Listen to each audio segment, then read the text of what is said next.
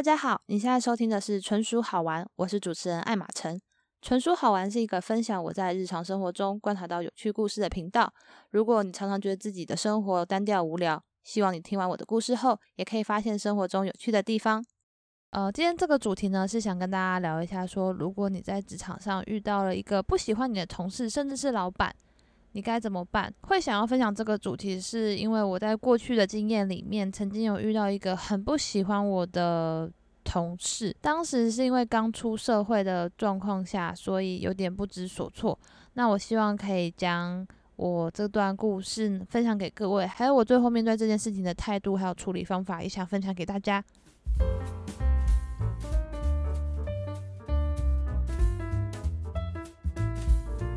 在进入重点之前，想要先跟大家闲话家常一下。我刚算了一下，我大概有两周没有更新了。但其实我也不是故意不更新的啦，因为大家都知道我就是前两周去花莲玩，然后我是跟我朋友开车从台北就是冲去花莲，第一次就是自己开车去花莲玩。但我说自己开车好像就有点太言过其实了，因为也不是我开车，我只是负责陪聊天的。但其实这样也很累，你们知道吗？就是因为你要一直不停的跟驾驶聊天，因为你不能让他睡着嘛。然后我自己也不好意思睡，因为睡了又觉得蛮没礼貌的。所以整个过程中，其实我一样是清醒着，因为我没有请假，所以我只在花莲玩了两天。然后因为时间很少嘛，所以我们玩的非常充实，就每天一大早都是六七点起床，然后玩一整天这样子，就非常累。然后本来以为回台北可以好好休息，结果刚好遇上了就是要上六天班的那一个礼拜，所以我回来之后每一天都觉得很累，没办法好好休息。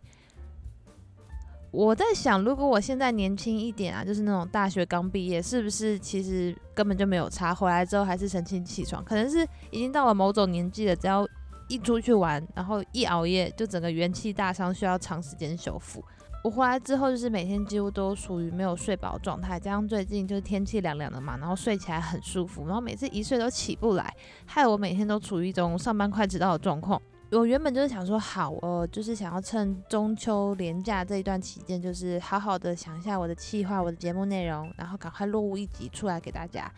所以上周中秋连假就是除了休息以外，就是有想一下接下来的规划，所以就没有在上周更新新的一集给大家了。再来呢，是很想用这个时间谢谢我的朋友，我的节目到目前为止，如果不加试播集的话，这应该是第四集。然后我陆陆续续有收到一些。朋友的一些反馈，就是听完的感想啊，就觉得非常谢谢大家。我觉得这对我来说帮助非常大。不管你分享的是正面的，或者是你有一些其他不同的意见，我觉得我觉得都很欢迎分享给我。例如说，我有收到朋友的回馈是，他们觉得，比如说交友软体那集很好笑，可是也有其他的朋友觉得交友软体那集对他们来说真的非常无聊。这对我来说是一个非常大的帮助，因为。我可能觉得很有趣的节目，有一些听众听完觉得很无聊，那我可能未来在规划一些节目的企划上面，我就知道该怎么做调整。那或许它不是我的 TA，因为不管你做的是节目还是产品，甚至是呃未来一些服务等等，就会有锁定的 TA 嘛。所以你们把想法分享给我，我觉得受益都非常大，因为这可以帮助我去做一些分析，然后让我了解说，诶，我是不是有在我规划的道路上。也许你们的想法不是正面的，那我自己也非常欢迎，就是有不同的意见跟看法，可以一起来做讨论。就是这对我来说真的是非常有帮助，就是很希望大家可以多多跟我说。好，那就让我们进入这集的重点。这件事情是发生在我刚毕业的时候，工作了一两年，然后进入了一间公司，然后在那边遇到一个蛮特别的同事。这个同事呢，他算是我的小组长。其实应该算是不小了啦，因为他不管是年纪还是职称，都算是蛮资深的，所以我应该称他为组长。首先，这位组长是一个非常特别的人物，所以我我觉得我在前面需要一些前情提要。这位同事他非常的资深，就是他在公司已经待了十几年了。然后除了他很资深以外，他也是一他也是一个非常极具争议性的人物。他是一个非常有目标和方向的人，所以如果上级给他什么指示，他使命必达。但使命必达的另外一个意思就是他会不择手段的去抵达他的目的地，也就是说，他常常会用一些嗯规则外的事情去做事情。当然，我说的规则外，就还是在还是合乎在台湾的法律内。可是他有一些做事的手段，可能就不是每个人都看得习惯的。所以，当然就是主管喜欢他，但是也有其他同事可能就是看不惯这样子的态度。所以他的评价一直以来就是正跟负都很多这样子。但是当时我只是一个刚毕业不久的同学而已，所以对于这些公司里的八卦，就也只是左耳听右耳出。我觉得一直用组长组长，我怕大家会就是混淆视听，所以我决定要帮这个组长取个名字，就是我们现在暂且称这位组长叫做 Mary，因为 Mary 很多人叫嘛，所以大家都不知道我在讲谁。好，呃，Mary 是一个工作能力很好，可是在公司极具争议性的一个组长。然后我之前其实不是跟 Mary 一起做事，我之前其实是在另外一个组，但是因为我的那个组的主管后来就是因为个人职涯规划啊，就是离职了，所以公司因为一些策略考量，想说不如就把我们两个 team 并在一起，所以 Mary 就被 promote 成呃所谓的组长，然后我就到他底下做事。但除了我以外呢，还有另外一位组员叫做 Cindy。Cindy 跟 Mary 其实在同一个组非常久了。我在还没有并到他们组以前，我常常看到 Mary 就是有想要去 hire 其他的新组员，可是那些新组员加入我们公司大概三个月以内，通常都会离职，所以他们组永远都会只有 Mary 跟 Cindy 这样子。然后我要稍微讲一下 Mary 的个性，就是 Mary 这位组长个性啊，其实是一个非常像小孩的个性。怎么说呢？就是 Mary 的个性其实是非常爽朗、天真的，就是她其实没有什么心机，就是她喜欢你一定会让你知道，你一定可以感受得到。可是另外一方面来说呢，就是她如果讨厌你，你也绝对会知道，就是她会表现得非常的明显。我之前曾经看过她。讨厌的人跟喜欢的人对待的方式，就是整个天壤之别。所以当时要被并到他们组的时候，其实我就有点心理准备了。可是因为我刚毕业嘛，刚毕业就是整个无害系动物啊，想说就算有什么利害关系，应该也不会到我这吧。就是我等级这么低，所以当时也没有想太多。但是我们两组合并之后呢，我才发现我想的太天真了。我当时的感觉很像是。爸爸娶了一个后母，然后后母有自己的小孩，然后两个人结婚之后没多久，爸爸就过世了，所以只剩下我跟继母，还有就是继母的女儿。为什么会有这种感觉呢？首先是就是 Mary 她在请我做事的时候，说请好像有点太客气，她在叫我做事的时候，她是会弹手指，然后叫我过去的耶，就是就是会这样。其实我。不太会弹手指，所以我用就是拍手方式，他就会这样。艾玛过来，艾玛过来，然后我就想说你在叫狗吗？反正当下的感受其实不是很好。我当时其实有跟其他同事确认说，是不是 Mary 的处事方式就是这样？其他同事就安慰我说：“诶，你不要太在意，因为连跟老板讲话，Mary 都是用就是弹手指的方式。”当时这句话就安慰了我不少，因为我想说，连老板 Mary 都敢这样叫了，更何况就是刚出社会的我呢？我就觉得新鲜人当时比较没有自信，就常常会觉得说，好像是自己的问题。再来还有一件事，我觉得也是蛮扯的，就是当时因为有廉价的关系，所以就想要出国，就是去欧美那些国家玩，所以就可能会是什么请四放十一的那种连续长假。我当时就准备要去欧洲吧，好像是。然后我在出发前大概五个月要买机票的时候，我就想说，因为是廉价的关系，我最好还是跟组长确认一下。所以我就先请示 Mary 说：“哦，我那个时间点我想要请多少天？那你 OK 吗？那如果你 OK，我再买机票。”当时 Mary 也是人很好的跟我说，当时 Mary 也是人很好的跟我说。有假就放啊，为什么不放？公司给你这个权利就是要让你放假的，你就好好休息，没关系，那个时间我可以扛，所以我就很放心的就买机票，就是给他定下去了。后来就是在出发前的大概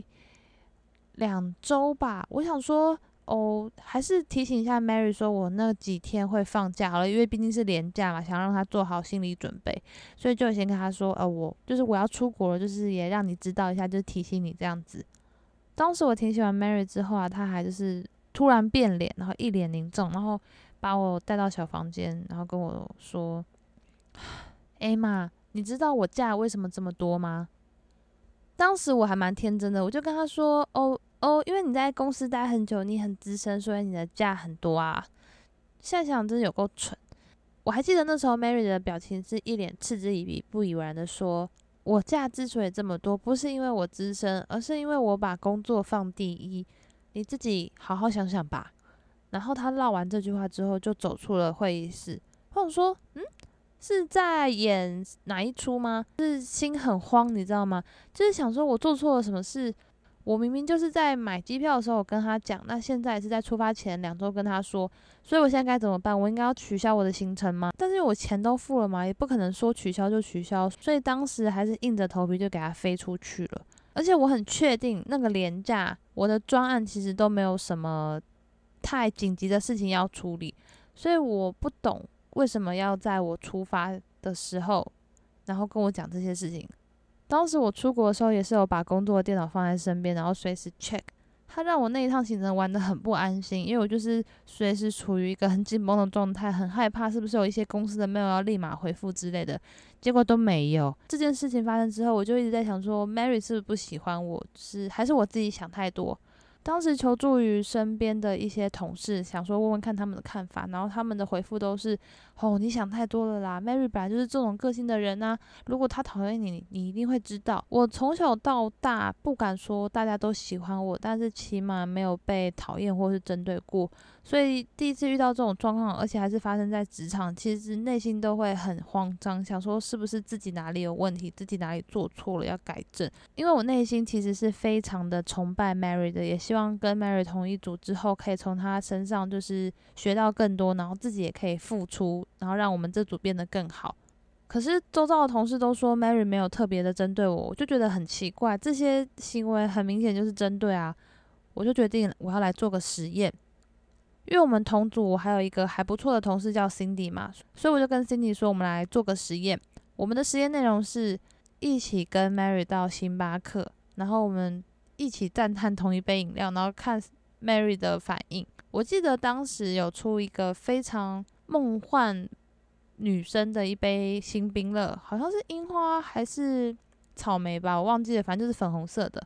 然后呢，Cindy 先称赞了一番那一杯新冰乐。然后称赞完之后换我，我印象很深刻，就是我称赞那杯新冰乐，说：“哎，Mary，你不觉得这个粉红色的新冰乐看起来很浪漫吗？”我知道我的声音听起来很浮夸，但是当下 Mary 给我的反应真的是很让我很震撼，他就直接跟我说：“哎妈，我觉得你这样说话很不沉稳，很不稳重。”当时整个吓傻了，不就是称赞一杯饮料吗？而且 Cindy 还跟我说一模一样的话。也许他的声音没有这么浮夸，就是他很沉稳的说：“哦，这杯饮料看起来就是很美、很浪漫。”他可能是这样讲。但是 Mary 给我的反应非常的直接，让我觉得我必须要好好的跟他谈一下，因为毕竟工作上大家都希望彼此舒服的嘛。我觉得如果我冒犯到他哪里的话，他可以跟我讲，我可以改进。因为作为一个新鲜人，也许真的是踩到了一些职场上的禁忌。那我也希望就是前辈可以，呃，让我知道这件事嘛。我也不希望他上班不舒服，所以我就邀了 Mary，就是聊一下我们之间的关系。毕竟他是我们这一组的组长，我希望他工作起来也很愉快，然后我也可以就是好好的为这个组付出这样子。哦，那我当时就是约 Mary 聊，想说是不是我们之间的。相处合作上是有需要调整的空间啊，或者是说，呃，我有哪里是做的不够好的，他可以给我一些建议。可是 Mary 给我的反应都是，哦，你没有做的不好啊，你做的很好啊。然后我没有不喜欢你啊，我只是对大家都这样。可是其实当时的同事每个人都看得出来，Mary 对我就比较特别。当时的我真的觉得很气馁，心理压力也很大，因为很长。我的一言一语就是会被 Mary 给评价，因为很明显的看得出来，Mary 就是没办法跟我合作跟相处，所以在专案的进行上，只要是有跟他合作的地方，常常就是会让我觉得非常的恐慌。我就在想说，是不是我的问题？是不是我做的不够好？是不是我能力不足？就会开始自我怀疑、自我攻击。当时的我。恐慌到我每个周末礼拜天晚上都会睡不着，因为我想到礼拜一就要见到 Mary 了，我的内心压力就是非常的大，